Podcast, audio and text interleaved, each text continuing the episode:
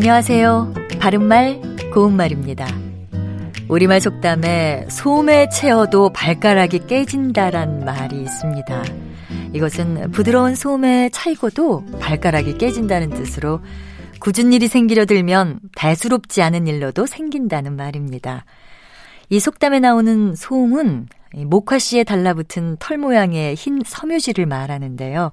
부드럽고 가벼우면서 흡습성과 보온성이 있어서 이것을 가공해서 직물 따위로 널리 쓰지요.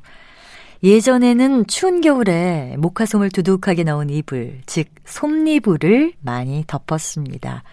솜 중에 풀솜이라는 게 있습니다. 풀솜은 실을 켤 수 없는 허드레고치를 삶아서 느려 만든 솜인데요. 빛깔이 하얗고 광택이 나면서 가볍고 따뜻합니다. 이를 명주솜이라고도 합니다.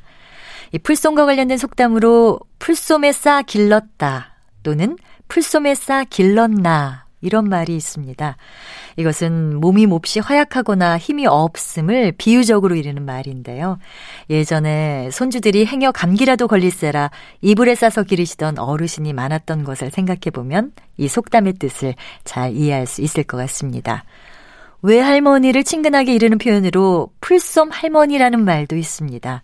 이 말은 외할머니가 외손주들에 대해서 보여주시는 애정이 따뜻하고 두텁다는 것을 잘 느끼게 해주는 표현이 아닌가 싶습니다. 바른말 고운말 아나운서 변희영이었습니다.